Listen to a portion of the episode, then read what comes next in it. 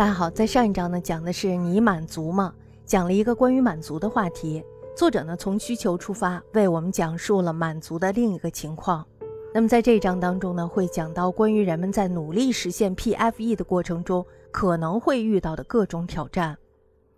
凯西呢这时候为作者添了一点水，说：我们刚才说人们在努力实现 PFE 的过程中可能会遇到各种挑战，这个话题就和那些挑战有关。作者呢，这时候就说了，说，比如我问的那个，他们怎么挣钱？凯西这时候又说了，这只是其中一种，还有很多的挑战呢。作者呢，这时候就看着凯西说，说说吧，我很想听。大家知道这个问题，我也非常的想听，是吧？为什么呀？因为我经历了挑战以后，我发现我失败了，而且呢，我还落荒而逃了。其实我是不应该逃的，是吧？应该继续坚持。但是呢，我要想一想我的取向到底是什么。那么，如果要是关心这件事儿的小伙伴呢，也一定和我一样非常的想听。作者呢，这时候就在脑中勾勒出了那些人的样子。他说，他们看起来都有一种发自内心的快乐，都非常的享受他们所做的事情。他们还很自信，不会给人留下虚张声势的印象。他们都胸有成竹，仿佛认定的事情会按照他们的意愿发展。还有一点听上去可能有点奇怪，他们这一类人还有一个特点。那就是运气好，好事总是会发生在他们的身上，而且出乎意料。在这儿，我们不由得想起了一个法则，叫宇宙吸引法则，是吧？如果你要是特别的衰的话，那么在你的身边呢，总会围绕着非常衰的事情；如果你要是非常的幸运呢，你的身边总会围绕着幸运的事情。那么大家想一下，事业纵深发展，同时呢具有了广度，那么这样的人怎么会不受欢迎呢？在行业内，他们就会成为佼佼者。其实呢，这就是原因。此时呢，作者举了一个例子，他说，他和安妮一样，也从事广告业。他需要搞定一个大客户，我不知道具体是什么情况，只记得那是涉及到一大笔订单，很多人争取过，但是都失败了。然而，他决心一定要拿下这笔订单。他花了两周的时间准备给客户展示的资料，然后接到了一个大学同学的电话。他和这个人已经很久没有联系了。他们俩叙旧的时候聊到了工作。他说他正在争取一个大客户。结果呢，他的大学同学有一个朋友，恰好是他争取大客户公司的一个员工。几通电话以后，他们三个人相约吃了一顿晚饭。几个星期以后，他理所当然地签下了这位大客户。所以呢，我说好事总是会意外降临到这类人的身上，他们的运气就是好。大家看完这段文字，是否感觉到这是作者口中的他的好运呢？他的同学的朋友正好是这个大公司的一个员工，此时呢，他能得到的情报一定是第一手的，而且呢，能够更准确地抓到客户的需求。所以呢，在他请同学吃完饭的几个星期以后，他得到了这个客户。我们在这里看到了什么呀？当我们专注做这件事情的时候，成功的欲望会让我们扫视身边的每一个人，总会在不经意中找到我们所需要的人。大家想想是不是这样？在这个人情的社会中，人与人呢，有时候总会有千丝万缕的联系，或者呢，是因为当事人对于人际的敏感度而发现了自己所需要的关系。凯西呢，这时候就笑着问了，说：“这件事只能被他们碰上吗？你没有碰上吗？”作者呢，这时候紧靠在卡座的靠背上，他说：“应该碰上过，我一时半会儿想不出具体的例子，但是我记得有几次意外惊喜正好在我需要的时候降临了。”那么此时呢，凯西就问了约翰：“如果你能想起那些具体的例子，你肯定会发现二者之间的联系。”作者呢，这时候就回问道：“说，比如说惊喜发生时，我恰好在做自己想做的事儿。”作者话一出口，全身为之一震。他突然发现好运与他的关系。凯西呢，这时候说：“说约翰，我不能替你回答这个问题。但是呢，我在这家咖啡馆工作，看着客人来来往往，有一个发现，那就是清楚自己 PFE 的人，为实现 PFE 全力以赴的人，他们的确运气非常的好，在他们最需要的时候，意外的惊喜总会降临。”最近呢，我在看关于荣格的东西。荣格的共识性这篇文章呢，是在诺贝尔物理学家泡利的鼓励还有审阅下完成的。因为泡利呢，他是荣格的病人。荣格呢，对于泡利进行了很长时间的一段心理治疗，治好了泡利被压抑的情感、不稳定的行为，还有就是酒精依赖等问题。而且呢，泡利也十分的愿意帮助荣格进行潜意识的研究。为什么呢？就是因为泡利展现了惊人的对自己梦境的记忆力。大家知道，我们对于梦境记忆的并不完整，是吧？有的人呢，甚至是睁眼就给忘记了。荣格呢，收集了他一千三百多个梦境，而且呢，在两个人的多年交往中，荣格对于量子物理学也有了更深的了解。在泡利的催促还有帮助下，荣格呢决定对扩大共识性心理物理学问题进行研究。因为当时的物理界，尤其是新出现的量子物理学，种种非因果的实验现象，证明了宏观世界中因果关系决定论的失败。虽然呢，很早的时候，爱因斯坦说上帝不掷骰子，但是呢，后来波尔等人的研究证明了爱因斯坦出错了。量子理论凭借其完整性排除了决定论。那么，在量子的微观领域中，很多现象呢都非因果。在这样的一个时代背景的影响下，荣格在泡利的帮助下，也开始完善自己的非因果律的共识性现象。荣格呢，当时就提到了说，比如说你电车的号码和你一会儿买的马戏票的号码正好相同，而在同一个晚上，你接到了一个朋友的电话，这个朋友呢又向你提到了一个电话号码，而这个电话号码呢又和前两个号码一样。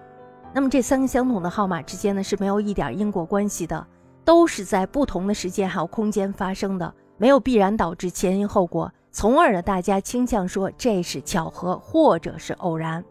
然后呢又通过概率发现这三个号码发生的空间地点和号码本身完全相同的概率简直是小得出奇。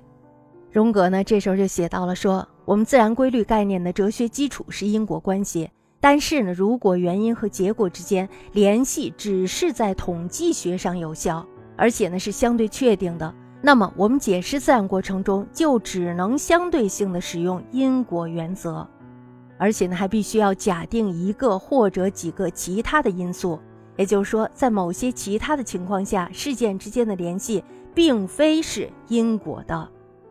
因而呢，要求其他的解释，而科学实验的目的呢，是发现那些可重复的、有规律的事件，所以呢，那些唯一的或者是偶然的事件就被排除在外。荣格认为，在我们的经验世界之外，存在着一个与因果领域相对的巨大的领域，被我们称之为偶然事件或者是偶然事件，与其他的偶然事实之间也确实没有因果关系，所以我们需要重视起来。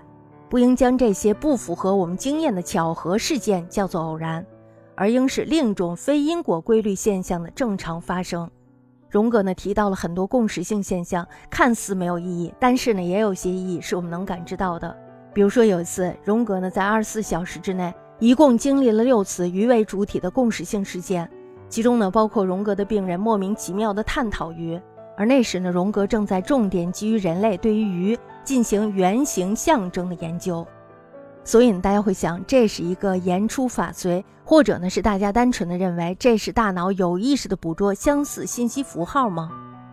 因为我们都知道，如果我们的心里最近额外关心什么，那么在这之后的时间呢，大脑的感官总会额外的留意相似的信息。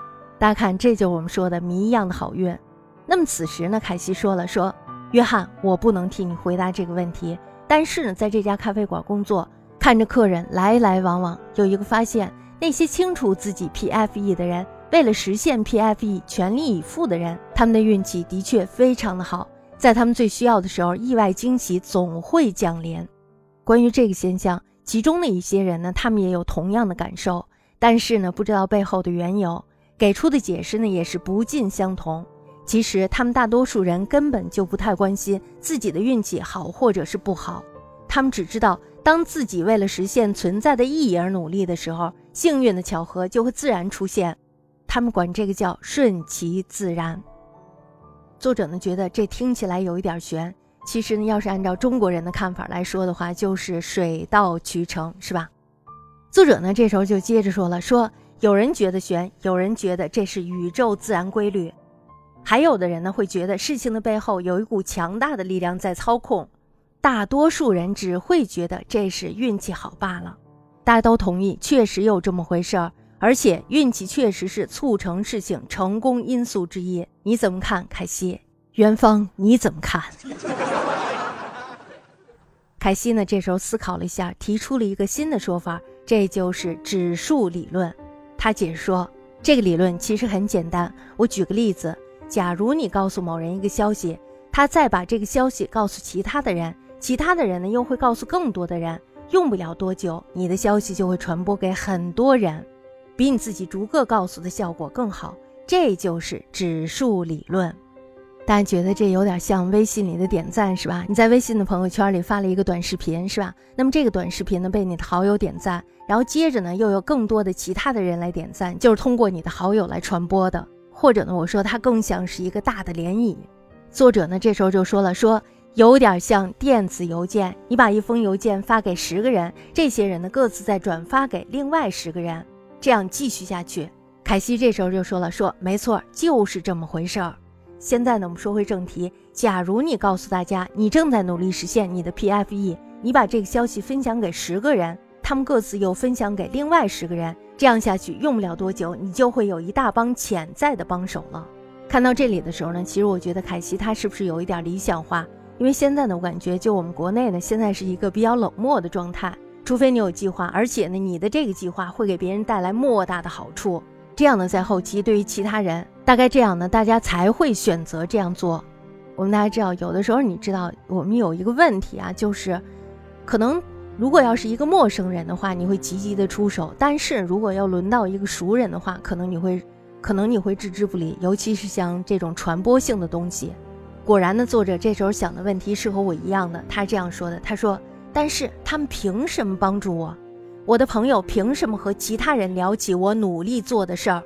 我也非常想知道这个问题的答案，因为我觉得事实中我们要成就一番事业的话，的确需要很多人的帮助。那么这时候呢，凯西就说了：“说约翰，想想我们刚才提到的那些人，为了实现自己的 PFE 而工作的人，你和他们互动的时候有没有什么感觉？”那么这时候作者就说了：“说感觉很棒，我会情不自禁地被他们的激情还有热情感染。”我会主动帮助他们，这是一个非常好的事情，是吧？但是呢，我认为很多人都不热衷于帮助别人。作者呢，这时候就说了，说感觉很棒，我会情不自禁的被他们的激情还有热情感染，我会主动的帮助他们。说到这儿的时候呢，作者他顿了一顿，又接着说：“不是吧，凯西？别告诉我这就是答案。那些信息传递的例子又怎么解释呢？”凯西这时候就说了：“说约翰，你刚才说他们的激情还有热情，让你也想主动的帮忙。如果你帮不上忙，但是知道其他人也许能帮上，你会去联系他们吗？”我觉得说到这儿的时候，忽然就明白了。然后这时候呢，作者的回答和我是一样的。他说：“当然会，我会感觉自己有动力去做这件事儿，因为他们。”作者这时候停顿了一下，因为他不知道接下来要怎么表达。我跟大家说啊，这是真的。因为我认识一个人，他是审核节目的，也就是说，他要在千千万万个节目里面找到他需要的，能够帮他们公司赚到钱的这么一个节目。所以我记得当时他接触了很多的主播，但是那些主播他们播的东西都是不太好的。于是当他跟我说了他的工作内容以后，因为这个人平时非常的努力，所以我当时就把我身边所有我觉得特别好的主播都介绍给了他。这就是当一个人的热情感染了你的时候，当一个人的执着感染了你的时候，你不由自主的就会想去帮助他。我们刚才说到了，作者停顿了一下，因为他不知道接下来要怎么表达，是吧？那么凯西呢，这时候就提示说，走在正确的道路上。作者呢，这时候就说了，说对，差不多就是这个意思。他们走在正确的道路上，让你忍不住想帮一把。凯西呢，这时候就问了，那当你跟有可能帮忙的人。说起他们的时候，你会怎么说呢？这时候呢，作者的回答是，他会像他们一样激情澎湃地说，让话题具有感染力，就好像他们的故事或者是需求自带一种积极的情绪一样。大家看这段，的确，你要是感染了别人的话，别人会深深的记住你，是吧？记住你的愿景。那么这时候，当他有了这样的人际关系，或者是有了这样的办法的时候，他会主动的告诉你。因为我觉得这种感染力，还有这种跳跃的感觉，这种火热的感觉，让人其实是充满了希望的。所以呢，别人也会愿意帮助你。凯西呢，这时候一边收拾餐具，一边说：“也许这就是你要的答案，约翰，你居然吃了这么多。”